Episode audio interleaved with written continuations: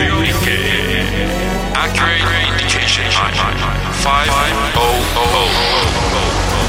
吉崎誠二の5時から正論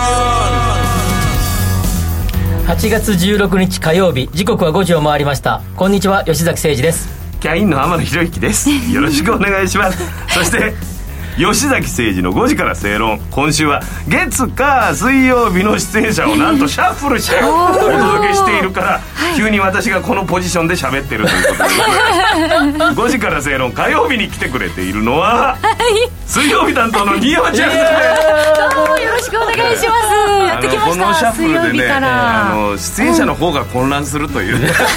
これ誰が楽しいんだっていう混乱させてさえー頼む新山さんいや本新当山さんは水曜日に出てる出てるそうなんです毎週水曜日に出演してるんですなけんどかだから吉崎さんいつも言うように、あの木曜日なんかはちょっとはい投資だったりとか、そっちの話も多いじゃないですあか月曜日ねあ月曜日火曜日月火曜日火曜日火火曜日曜日火曜日火曜日で、え新山さんの時はちょっと違違うう違う違う新山さんの時はなんかねあのライフとかそうですそうですあの要はなんどっちかというとか最近のトレンドとかおそおうなん何ですがよ流行ってる流行のっとてるかそうですそうですそうそうそうそういうねとそれだったら全然全く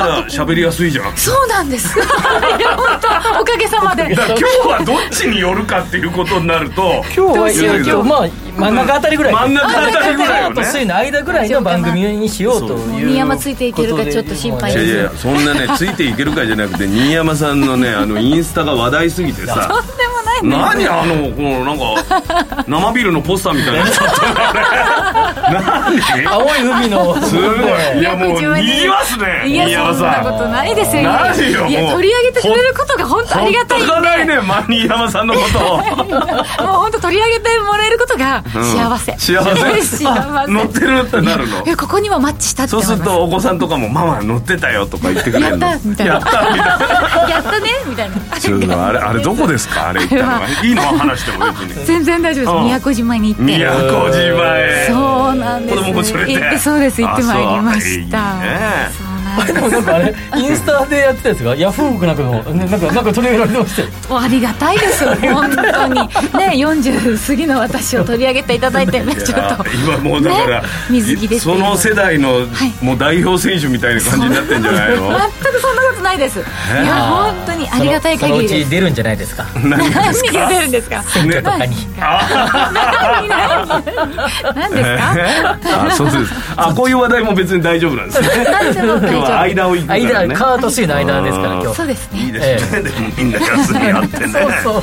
えまあでもいろんな今日は話をするんだけど、どうはいあのーもともとこのメンバーで昔ほら、はいあ沖縄のやつやってましたそうですよねハイサイデュアルライフはいさんやってましたねデュアルライフねデュアルライフえいや沖縄だからそれで詳しいじゃん 沖縄物大好きです件買おうと思ってるってこと あバレましたとか言 ってそんなことはないやばいでも今ちょのっちとゃん見以て外のます二拠点生活やろうと思ってる あれ憧れますねいいリアよルねライ二フ拠点ですよねなんなのいやしかも宮古島とかだったら最高です今ねね沖縄県県内でも沖縄県すごい上がってる中でもその沖縄県の中でも最も 宮古島上がってますか高らいってそう聞いちゃったんですよはいものすごい高いので、 えーちょっと時期を見てっていうでことそうまあで新す山さんねぐらいこれだけね忙しくてしょうがない宮とんでもないですよ新山さんなら買えるとは思います全然がそんなこと開ない催です YouTube 始めるんじゃない開催沖縄デュアルライフデデュアルライフ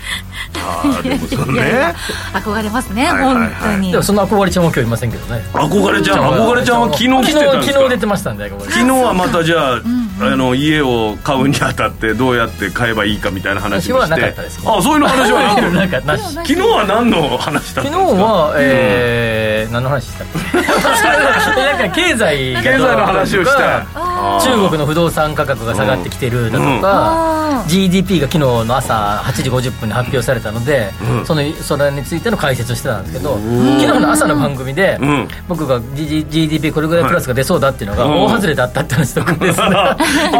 そうなんですかええ予想と違ったそれよりもだいぶちょっと低かったんですよ、うんあおーまあ、エコノミストとしていかがなものかみたいなことを自己反省したところも話したりとかですねあちょっとそんな言い言い訳がましいことも言いつつ、うん反省もしつつそみこらたいな話をし辺て憧れちゃんちょっと優位な立場に立ってであんたは間違えたでしょみたいなということをつつかれながらなが らいつものあの調子であと今日はね、はいな何を話すかというと最近魚を食べる人が減ってきてるんじゃないかみたいなねそういう話いや結構聞きますよねこの手の話はね深掘りしてみましょうここをね確かにはいいやじゃあもう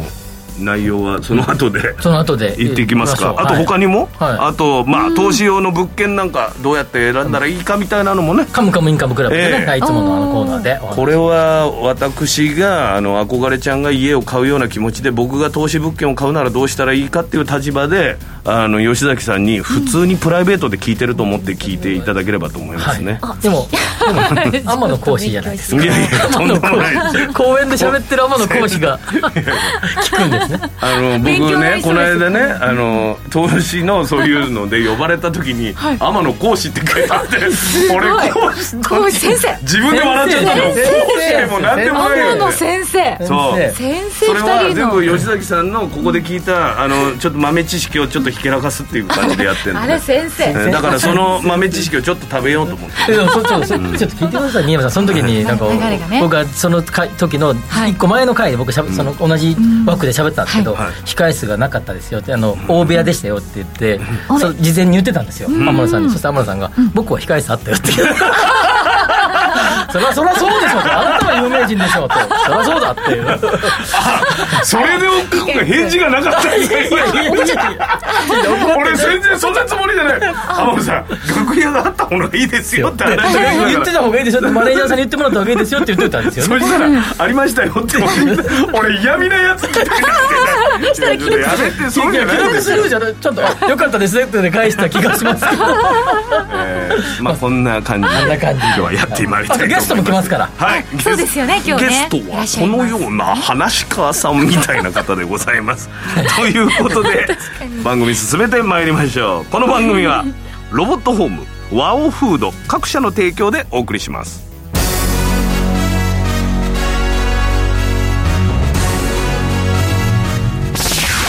吉崎誠二の5時から正論さて、えーこの時間はですね「比べてみよう」のコーナーでございます今日取り上げる話題は「魚を食べる人が減ってきている?」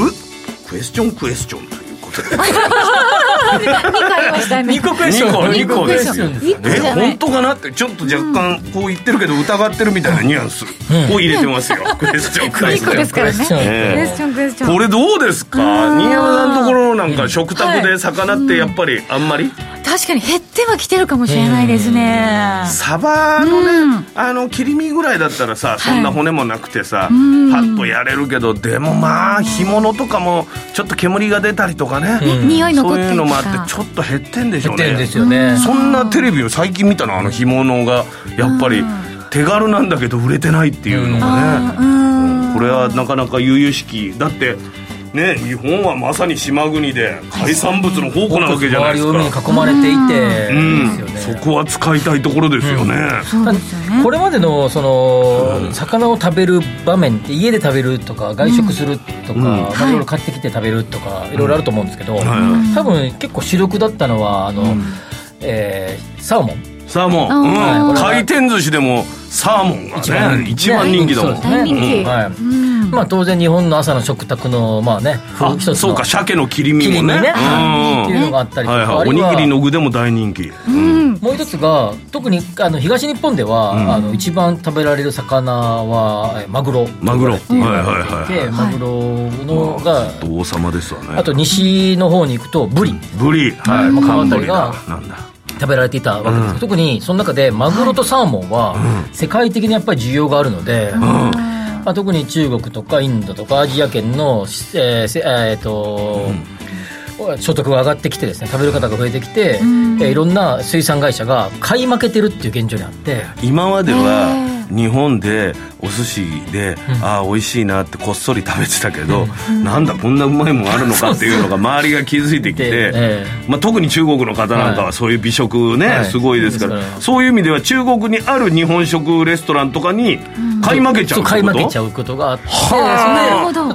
とえっともちろん値段がこうつり上がっていくわけじゃないですか、上がって上がっとなんかあの100円で2個みたいな感じでもなくなってくるし、そうかひ その比較論でどんどん上がっちゃうからその値段ではやっていけなくなっちゃうと例えばあのよくちょっと高級な、えースーパーとか行くと、サーモンのななんていうんだっけあの、えっとちょっと燻製みたいなやつなんていうんだっけああの炙りみたいなあ違う違う何でなんすかだっけえーあーえーわかったわかったと日本語でえーとスモークサーモンそうそうスモークサ ーモンそうそうスモーあクサーモンのね、ああいうのうん、おがつまねみ値と段かああがいうすのごい上がってきてるわけ上がっちゃってえー上がるわけですよ。そうするとまずさっきの面倒くさいとかですね、匂いがとか、ちょうえそういうもの調理が大変だっていうのと大変ゴミがとかっていう、まあ現実的なお話ともう一つがお金的な話。値段が上がっちゃってるっていうことっていうのでで結構食べられてなくなってきているっていうのはあるんだけど、ただ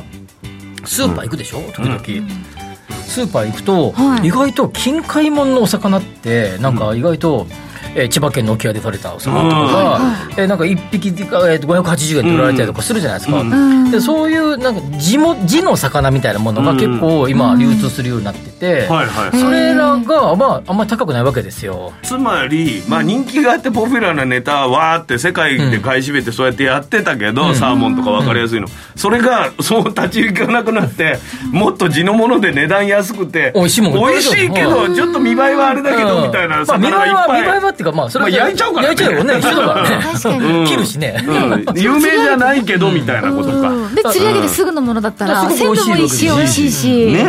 ええ安くてサーモンとか、ああいうものは、あの、違う違うあのサーモンじゃないわ、違う、サンマとかですね、うんああいうイワシとか、ああいうものは意外とと不良で取れてなかったりとか、あるいは漁漁場のいろんなこう争いとかがあったりとかして、なかなか厳しい状況になったりするんだけど、一方で、え近海物のえお魚とか、マグロでも最近近海物マグロで上がってます、沖縄なんか行くと500円ぐらいで売ってますからね、あ一つとね本当に養殖もね、はい、増えてきましたよね増えてきてるから、はいそういう意味ではどんどんどんどんまあいろいろたそういう状況に陥ってるんだけど、新たな、えー登場が出てき新たな出てきていておーあそれは逆にそっちがピンチにならないと出てこなかったものがあそうかもしれない結構焦って際立ってくる、うんこっちも頑張んなきゃ頑張んなきゃみたいな。だからまあそんな状況にあるんじゃないかなというふうに思いますがただ一方で、そのまあ、買い負けてるってこともあって大量に消費されている例えば缶詰とかねサバ缶とか、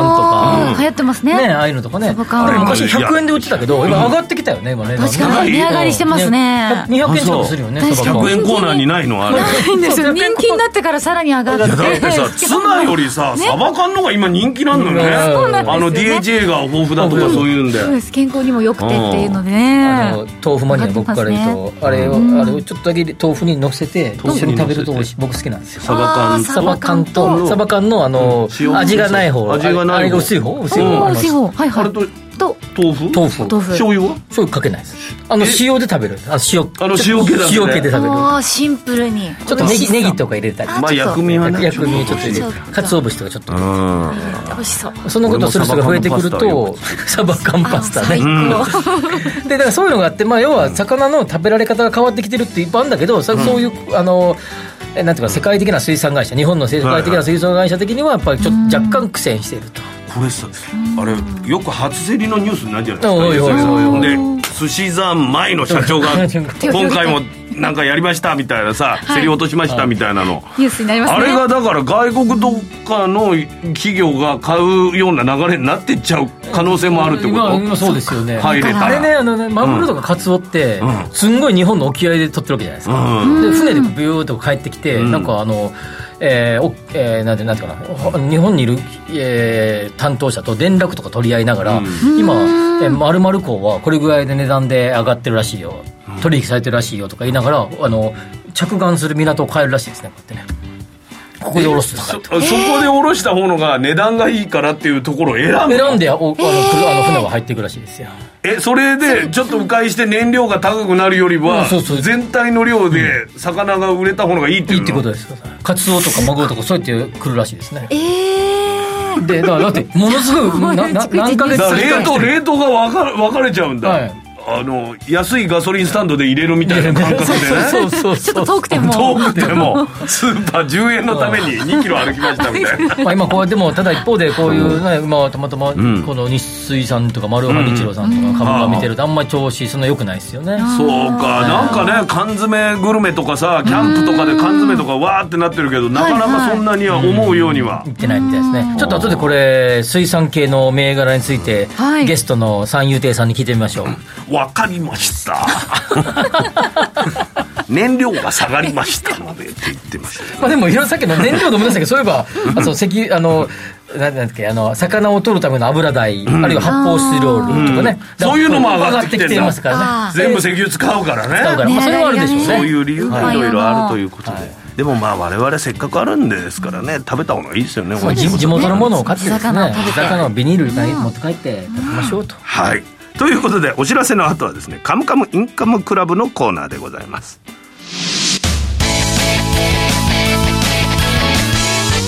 吉崎誠二の5時から正論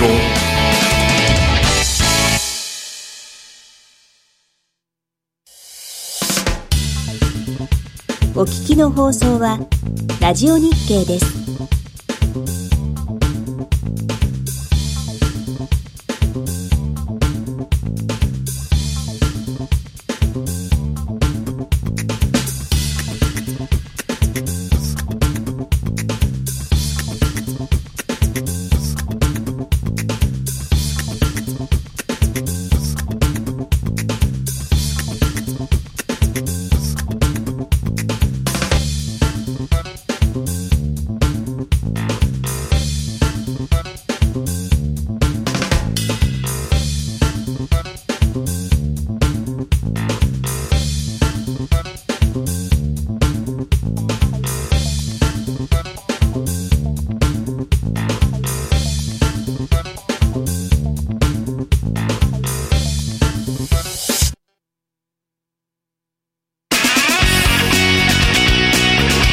吉崎誠二の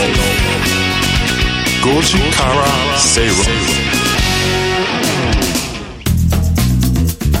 はい、ここでツイッターがね、あのいろいろ来てますね。お願いしますいいですかはいお願いします、はいお願いしまあのぜひ紹介したいとはい思います。うんえー、構造さん。はい構造さんえーはい。サーモンは、ノルウェーが世界中で営業してますからねって来てたりとあーそうねウか、クライナ記念みたいなとこはろもね、いああーれそうねはね、うんあとウィスコンシン州さん、ジョネさんはい、海のない、えー長野県の、えー、けっぱ寿司では K ですね、けっぱ寿司では、えーサラダ軍艦が一番人気 ですえー、そうなん だまあでもサラダ軍艦らしいですそうか、えカニカマねまあでも魚使うからねあれ確はかにそうねうん一番人気練り物俺も食べちゃう、サラダ軍艦ツナもあとつぶ貝のやつもちょグルっと迷グルうメよグねルメのはずじゃ ないですかグルメこそああいうの食べる美味しい 確だってか回転寿司でしかないんだもんかにコーンとかも美味しいですよね そうそうそうはい、あとリエコタさんゲストはきっとあのお方、天のっちのヒントがうます ぎるはいわかりますかね、バレちゃうバレちゃうバレちゃう、ええめっちゃありがとうございまもうすいつも常連さんがねツイッターくれて嬉しいですねそうなんですありがたいですね、おかしいな俺の予想では憧れちゃんが絶対ツイートしてくると思ったんですけどねまわだ今のところまだ、うん まだねもらえてないですかね。かりましたじゃあ行きましょう、さあということでこの時間はですね「カムカムインカムクラブ」のコーナーに参りたいと思います、えーこのコーナーではですね、えー資産形成に重要なインカム投資をテーマに不動産や、えー株式投資など投資商品の情報やニュースを紹介していきたいと思います今日取り上げる話題はですね、投資用物件購入時に見るべきポイントまあコロナ禍でやっぱり不動産ちょっと安定してるんじゃないかと思ってる方も多い、はい。で、えー小学からでもあのそういう投資とかできんのかなとか、いろんなことを思ってる方いると思うんですよね、はいはいはいはいそんな時にこの投資用の物件どうやって選べばいいのかと悩んでる方もいる、はいはいはい私のように、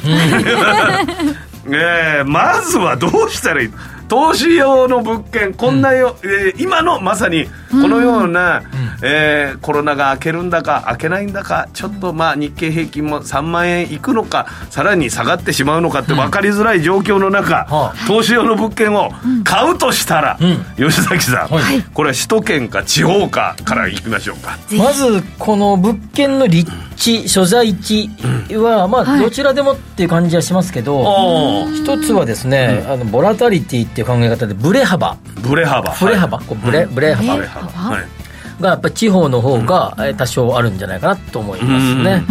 で首都圏の方首都圏って言ってもまあ幅広いですけどうんまああ確かに房人気総の半島の 先っちょもし首都圏ですから入る、入りますもんね。はいいわゆる人気の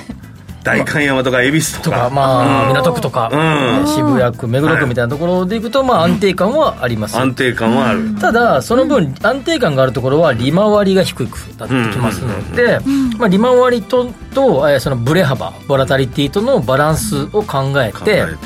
まあ、どちらがいいかどうかは、お好み次第。これリスク選考って言いますけど、うリスおク、ーリスクの選ぶに好きって書いて、選考ですね。えーまあ、リスク選考で、リスクをある程度、えー犯してもい取いりっていう取り取ってもいいよっていう方は、地方でもいいんじゃないかなと思いますが、うんリスクなるだけ取りたくねえんだよという方は、まあ、一等地。それはもう一等地でリスクを取らないというのはやっぱりお客さんがつくのも、はいえー率も高いしまああー家賃も安定して入ってくるということですか、二パ二つの側面からがあって、一んつはそう今、天野さんおっしゃった通り、もう一つの側面は、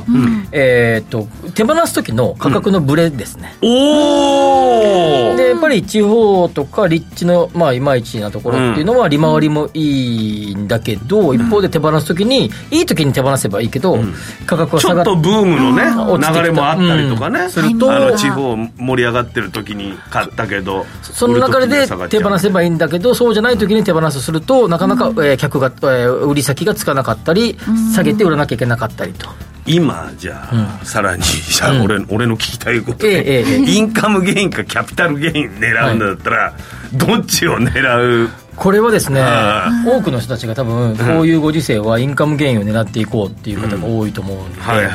インカムゲインを、えー中心に考えたらいいんでしょうけれども、はいはいと僕僕なりの正しい答えはうん、両方を狙っていくべきだと思いますね。えもうじゃあ、かえー物件の値上がり率も狙うし、うん家賃収入もちゃんと狙っていく、はい2つを狙う方のがって言ってますいいタイミングを見て今は、えーインカムメインで考えようとか、えーキャピタルゲイン狙いで考えようってするんでしょうけど、両方の頭がないとうまくいかないと思いますねもともと最初からキャピタルゲインしか狙わないぞっていうのもこれリスクが高いと思いますね、はい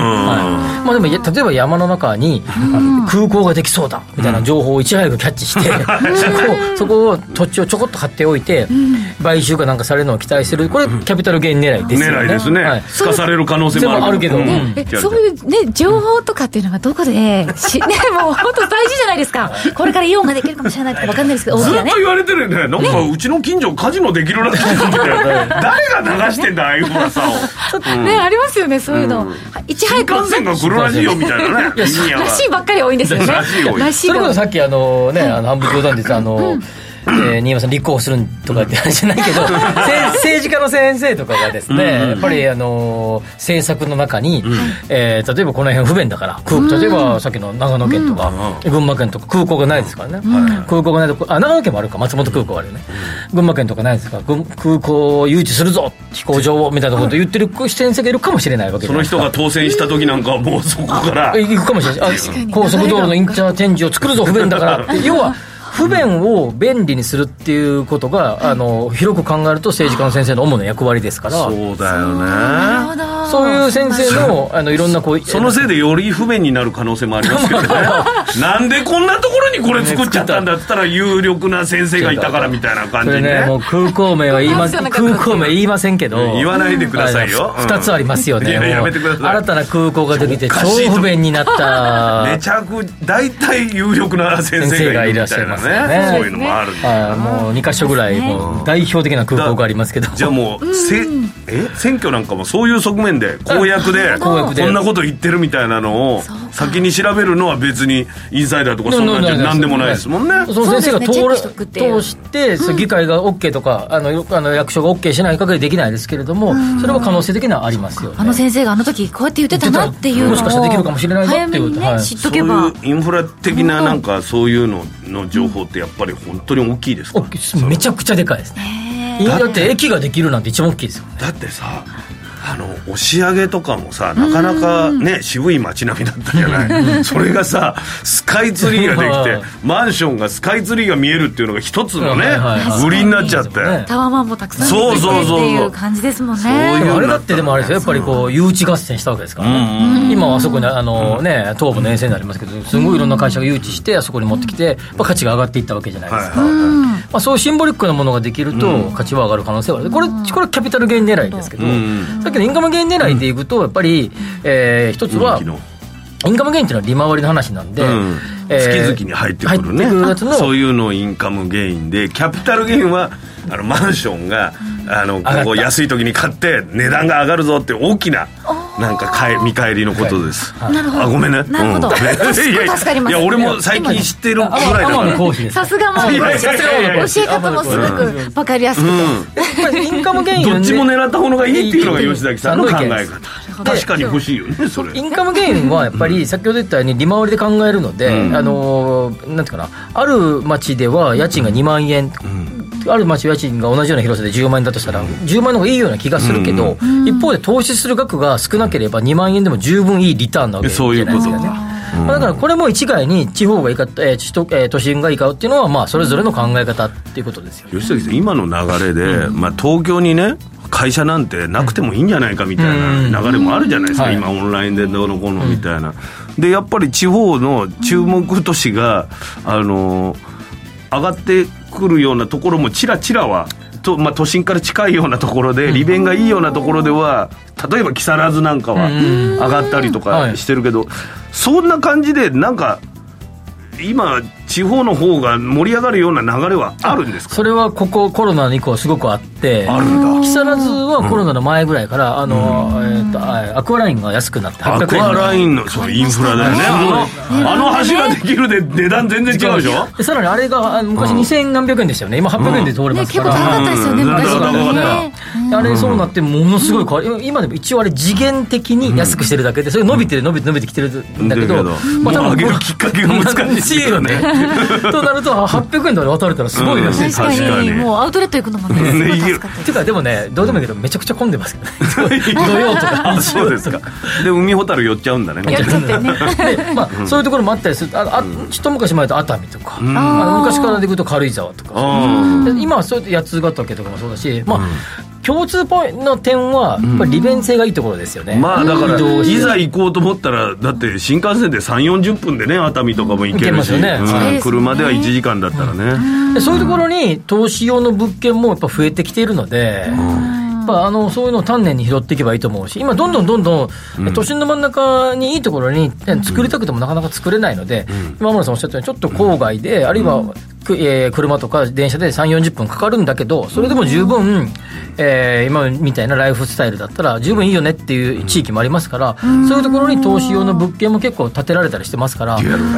まあそういうのもあのに狙い目かもしれないですね。そういう時ってなんか駅からやっぱすごい近いとか、駅から10分以内がいいとかそういうのもあるんですいやでもねやっぱりそういう地地方のその点の場合は車のアクセスがいいところがいいんじゃないですかインターチェンジパッて乗れるとかあなるほどああと熱海のす駅の目の前ってなんか商店街とかですからねりますよね、確かにうんやっぱりちょっと海とかそのビ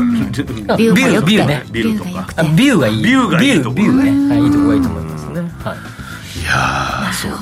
ええジャルちゃんとかもそういうの考えたりはするの、いやちょっといいなって思ってるんですよでしかも新築じゃなくて例えばこう中古物件とかねでリノベーションして,、してちょっとこうねあの自分が好きなスタイルにして,、してそういうところに住みたいなっていうのもあります、住んで、さらに貸すっていうパターンも今選択肢としてはあるんだよねなるほど毎日はいないじゃない自分もそこに確かにうん、ああ賃貸でね賃貸で貸すっていう貸すっていうのはあるなるほどなんか最近は、はいえっとですね、え賃貸の併用住宅も結構できてきてるので、あの一部は貸して一部は自分で住むみたいな感じでそういうのも増えてきたりとかしてきてちょっと、えー郊外なんか行くとそれが増えてきてるからそうするとあのーなんていうかなお同じ建物の中にえー入り口を2つ作って賃貸用の入り口と自分が住むような入り口で住まれてる方もいらっしゃる別にしてまたそういうのが増えてくると民泊のそういう制度とかそういうのも変わってく変わるってく流るれかももしあれなるんいでですすかかねね、はい、そう思いますねいろんな規制があるのでその規制が取っ払うような180日規制とかありますからねやっぱちょっとさあの貯金ができたらやっぱ別荘とかも考えるけどさ、でとどこでブレーキあるとちょっと行かないかもなとかさ 思っちゃうじゃんそれがでも普段貸せてて自分が行きたい時は行けるっていうような状況になればさまたちょっと選択肢も見えてくるよそうでねすねまあでも天野さんが言うようにそのぐらいのお金持ちになりたいよねいやいや 俺が言ってるわけじゃないんですよ俺も一時期熱海考えたんだけど 僕も2018年から17年かなんかに熱海の市長として対談みたいなのしましたけど、熱海これから来るんじゃないかっていう話をそこでしてたんですけど、やっぱその通りのそうそうそうですよねやっぱ利便性めっちゃいいですからねですよねそう徳川家康も熱海を愛してたからねそうなんですかそうなんですよ熱海の湯ね入ってたんですねそうなんだ静岡ですからあそっかそっかそっかなるほどねいやあの宮崎さん、いキャピタルゲインとインカムはやっぱり両方狙うべきだと、いまあどっちが苦しくなっても、ね、両方とも狙っとけばそうなんですのリスクエッジにもなはるいっていうこやとっね、ぱでもそれ不動産ってサイクルがあるので価格にははいはいはいでいい時は、えー高高くなってる時は、えーインカムゲインで入れておいて、あ安くなった時に物件を仕入れて高くなった時に売ればいいわけでそのササイクルを見ながらですね今はインカム狙いでいこうとか今は仕込みどころなので安く買っておいてしばらく持っておいてこの持ってる間はインカム収入で高くなった時に手放そうとしていけばインカムとえーキャピタル両方ねの両方を狙うことができると。じゃあもう最後に1個いいですか新築あの中古で言ったら、あのどどっちですか今なんかやっぱり値段もバブル期と同じぐらい高くなってるみたいな話になってるじゃないですか、そうすると新築狙うのはちょっと大変なのかなとも思うんだけど、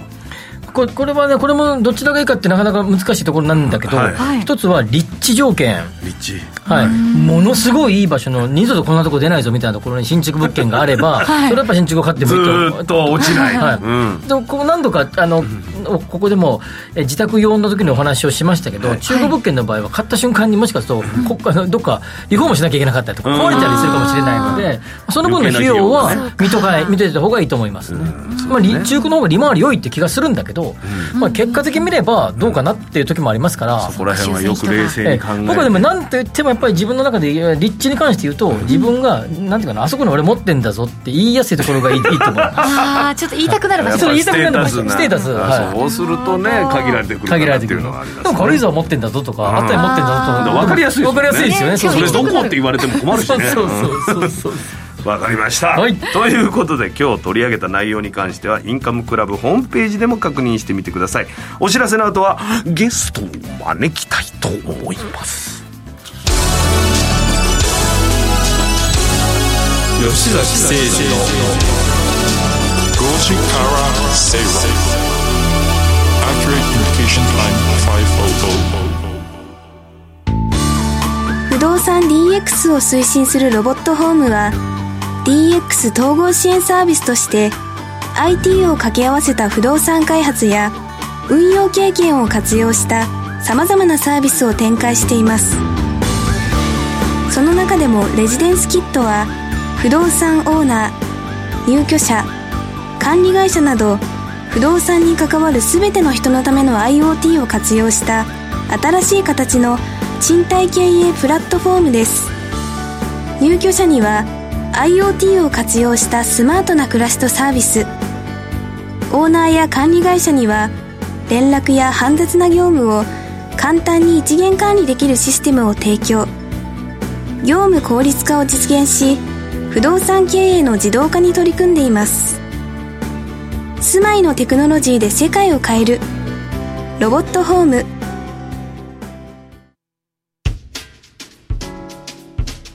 お聞きの放送は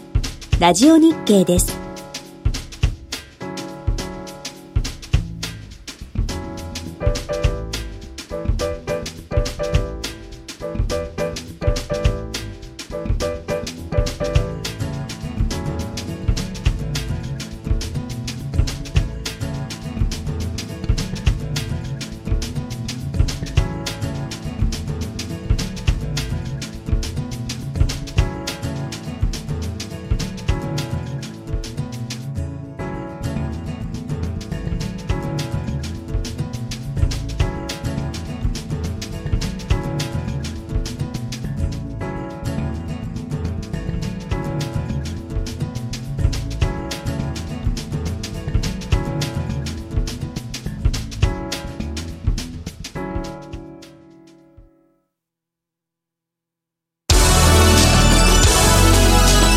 Accurate Communication Line 500吉崎誠二の Gojikara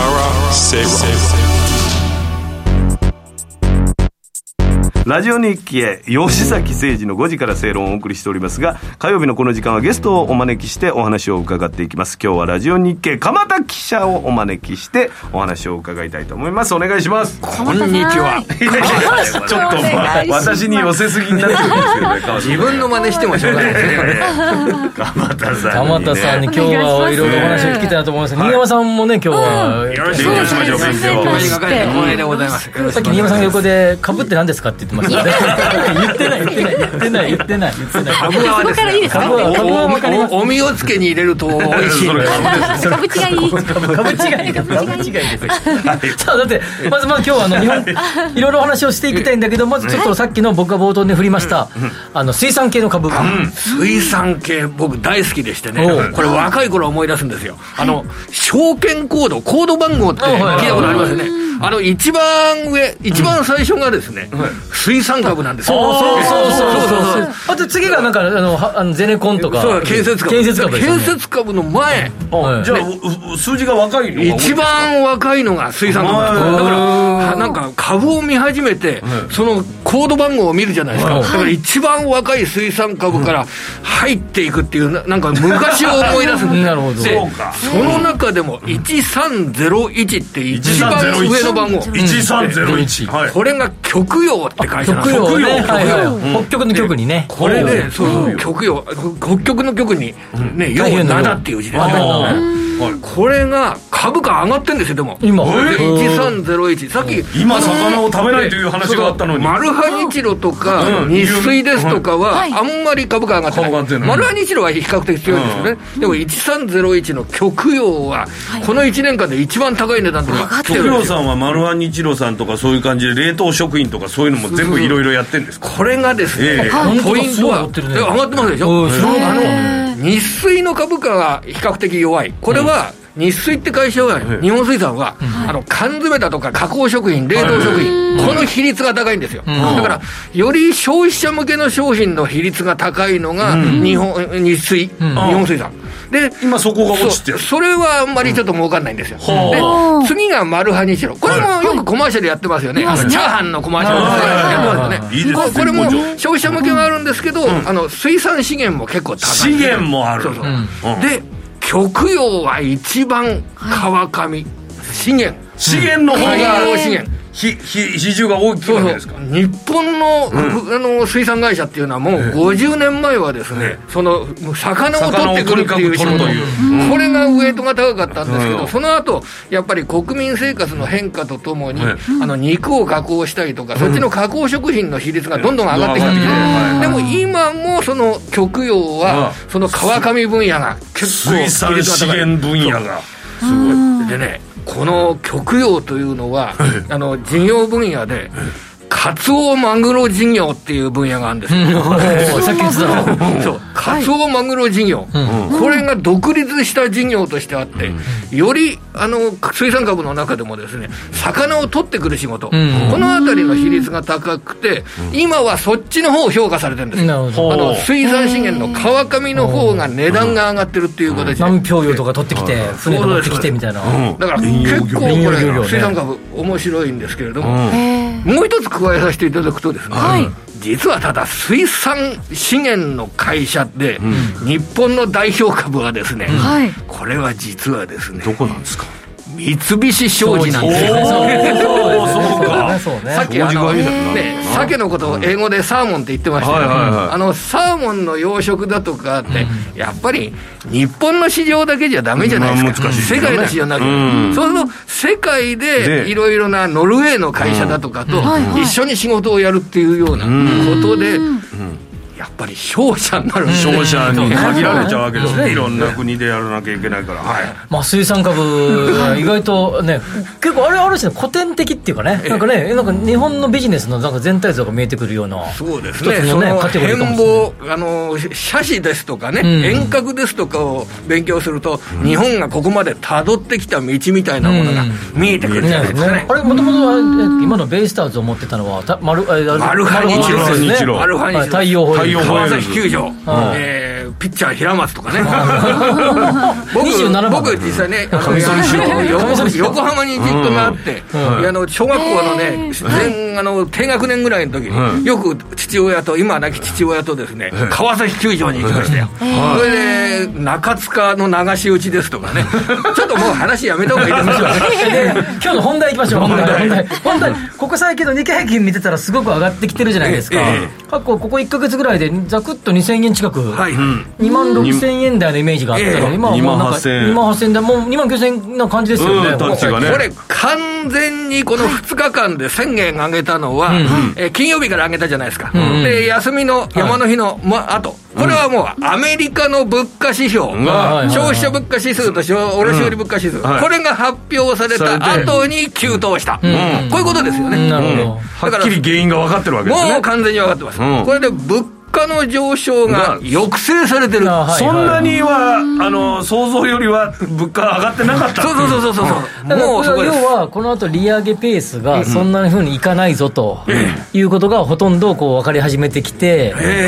0.75とか、まあ、言っても0.75でで0.5ぐらいかもしれない、もうね、物価がこれで上がらないような状況になれば、そうね、金利利を上上げるげをどんどん上げる必要性がなくななくるなっ、今、吉崎さんの言われてるようなことが世界で言われてるって言ってるんですよねことですよね。そうするとまた日本に目が向いてくるってことなんそうでですすかまあ、世界の株価がやっぱり上がりますけれどもね、より、えー日本の株は結構短期的に上がるの、上がったり下がったりするのはがい日本の株ですから、はいえーその辺がすごく機敏に動いてるってことですよね、こういうふうにいきますかね3万円いや、これはですね、慎重になった方がいいと思います。慎重になでるもさ、これ、鎌田さん、ここで、なんかどうもさ、あの2万8000円の重しってあるよねって話を、ええなんか僕と、ね、ええ火曜日でやりましたよそれね。抜いてきちゃった。抜いてきちゃったもうほとんど2万9000円ですね。うんそうですね。ええなんか僕が言ったよりもずっと強くなって るじゃないですか。なん かせ政局の安定具合とは全然違う感じでねうん株価はすごいいい感じだですかよねらこれはただ、あの、ね、理屈として、金利がこれからもそんなに上がんないだろうからって言って上げてるわけじゃないですか。で、これからも、あの、金利が上がらないっていうことをどうすれば上がらないかっていうと、あの、景気だとか業績だとかが、どーんと悪くなると、ね、金融緩和の時期が早くなりますよね。でもそれって、両馬の剣じゃないですか、うんこれ、だって、 ね、経済が悪くなって、確かに金融緩和の時期が近くなったとしても、それで業績が落っこっちゃったら、どんどん買う要因にはなりませんでしょ。うん、そうですよね、そうですね、そらだそうから今、だからな、何かしら一つの方向に行き過ぎちゃうと、それ、株を買うロジックが薄れちゃうようなところがあるんですうんなよ、る業績が悪くなりすぎるからとか。でも見てたら、ちあのイギリスのなんか数値も良くなかったですよね、これだ GDP のや つも、で中国もなんかもう一つな感じで、アメリカのもう、もう悪くはないけれども、上がり加減にブレーキがかかりつつあるってなった時に、これ、確かにあのその金利っていう側面から見れば、株価が上がっていくのは分かるんだけど、一方で、経済全体が、おこのまま悪くなるんじゃねみたいな雰囲気がありますよそうですおっねし。ゃる通り、僕もそう思います、はいあの経済がこれからどんどん悪くなるから、じゃあ株を買おうって、おかしいじゃないでですすよか。ね、 ですよね、まあ、経済悪くなるというか、まあ、経済がこうブレーキがかかりそうだってことですよね。で、これがあんまりね、すごく絶妙に、ブレーキがかかりそうでかからなくなるか、大丈夫だって、バランスを取りながら、ゆっくり上がっていく、んこっちの方がいいんじゃないですかね。はい、そうなった時じゃないと、3万円超えてこないっていうことそうですね、あのいきなりそれで、あ今の状況、金融緩和の期待だけで3万円に上げるっていうことは、少なくとも考えない方がいいなと、僕は思ってなまるす。ほど、今もうコロナの懸念みたいなことはあんまり考えなくなていいいんでですすね。ないんだない。これ、そうなん今のか、少しね1万円きあ1万人切ったりとか、その人数が減ってきたら、やっぱり経経済も良くなるって3万円いきそうな流れになりそうだけど、そうではない今これだけの感染者数が出てるのに、うん国内で、えー移動制限、営業制限、何もしてないじゃないですか、基そう本で的に。だからこれはあのもう結ほぼ局、通常もう営業マイナス要因にはならないということです。ほうただ、一つ気をつけなきゃいけないのは、これ、中国です。うん中国はこれ、止めますからね。ゼロ政策でやってるこわけれでですも中んね国で感染者が増えて、それが世界に与える経済の影響っていうのは、これは注意しなきゃいけない、日本は大丈夫です。ただ、これ、比較的、ここまで短期間で10%近く上がったのって、まあまあ久しぶりですよね。そうですなねんか大きな今ビッグあのなんかね、大きなディザスターとかなあったわけじゃないのにね。 6月から8月にかけてのこの2か月間であの1割上がったっていう形ですよね。だただこれは下がったものの戻りであって、んそれで金融政策の変化で上がったという捉え方をすると、えーここからは金融政策と業績のあの踏ん張り、うんえーそして、えー来年の半ばぐらいからの業績の回復、んこちらの方を読まないと、3万円以上っていうのは難しいのじゃないかと考えてます。もう日本企業の決す、ね、大手企業、決算、まあ、一部はね、よくないきこうところもありましたけど、もうおおむね良い感じですよね。あ今のところはという形ですでねすよねただ、この7月から9月はですね、結構落ちる企業が落ちてきますからね、そなれるほど。は気をつけなきゃいけません。えーなるほど。まあ、注意深く今日も三遊亭さんにやっていただきましたありがとうございます、えーということで本日のゲストはラジオ日経鎌田記者でございましたありがとうございましたありがとうございましたありがとうございました。お聞きの放送はラジオ日経です。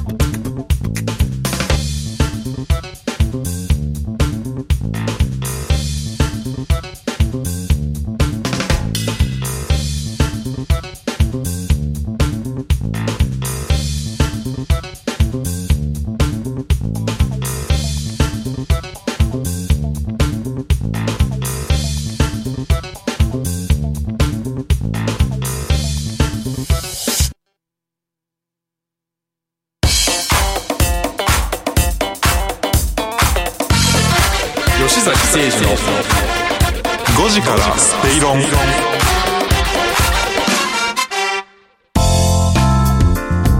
エンディングでございますがツイッターもねいろいろ来ておりまして、ええー、構造さん、えー、新山さんも前のめり気味で話を聞いていますね、新山さん、はい物件投資物件を買っちゃうのかなえいや買えるものなら買いたいですはねいかーまあそのためにはねしっかりねやっぱはりいなんかその生活スタイルが安定したらね、そういうのも見えてくると思うんですけど生活スタイル。あスタイルね。なるほど吉崎そっちね。だから俺いやしっかそりのさあの、い宮古島をね、ま あ、お子さんとは行ったと思うんですよ気になる人が一緒だったのかどうかっていうとこころはれねですかこれは一生ではあ一緒でした一緒だったんだ。一緒でしたああそうかじゃあもうなそうなんきですっといいことにもなるといいなと思いますよねそうですめねでたいですねめ関でさたんい話ですよ、ねやっもうぱりしっかりね。メモりましたから、キャピタルインカム、大事って違いう、本当しっかりね、そう、天野講師と、天野講師とそう、二人から学ばせていただきうまわした。すごいもう天野講師やっぱいいですね。いい何ですか天野講師の仕切りいいですね、今日。本当に楽しいし、天安野講心。安心ね。全然天野講師の仕切り。回しだ初ってめて俺見ま自し分のラジオとかさすが講師そういうんでもやっぱこの時間見るとか全部やってもらうんですよね 俺吉崎さんやってくださいまた。いあでもやねまあ天野天野講師えー楽しい回していただくと楽しいですよ、やっぱいり。やもとんでもござい本ませんいやーもうあっという間ですね。う、もう、もう終わりですよ、もう。天野講師。ちょっとちょっと勉勉強したかったですかもうちょっといや、でもね、いい感じで最初もう、あの、あれですよ、最初からメモってますから、こあの本当首都圏地方あたりとでもか本当に吉。崎さんにね、うん何かあったら聞き聞たけいこるとっていうのが最高の人脈になったけどねそうなんですだからリスナーのみ皆さんもそんな感じでどんどん参加してくれればいいなと思いますツイねッターとかねはい、いろんな質問をね、ははいい、ぜひぜひしてくださればと思います。さあということでこの番組はロボットホームワオフード各社の提供でお送りしました、えーここまでのお相手は吉崎誠二と、新山千春と、キャインの天野博之でございました明日も吉崎さんシャッフルになるんですシャかッこフルれシャッフルです明日は誰が出るんですか明日えー、秘密です。秘密 あ明日も聞いてください、ライブ明で。日もとにかライくブで聞いてでくださ誰いかともしかしたら俺が仕切ってるかかもしれない。聞かなきやゃわ。かんない、えーということで夕方5時にラジオ日経でお会いしましょうさよなら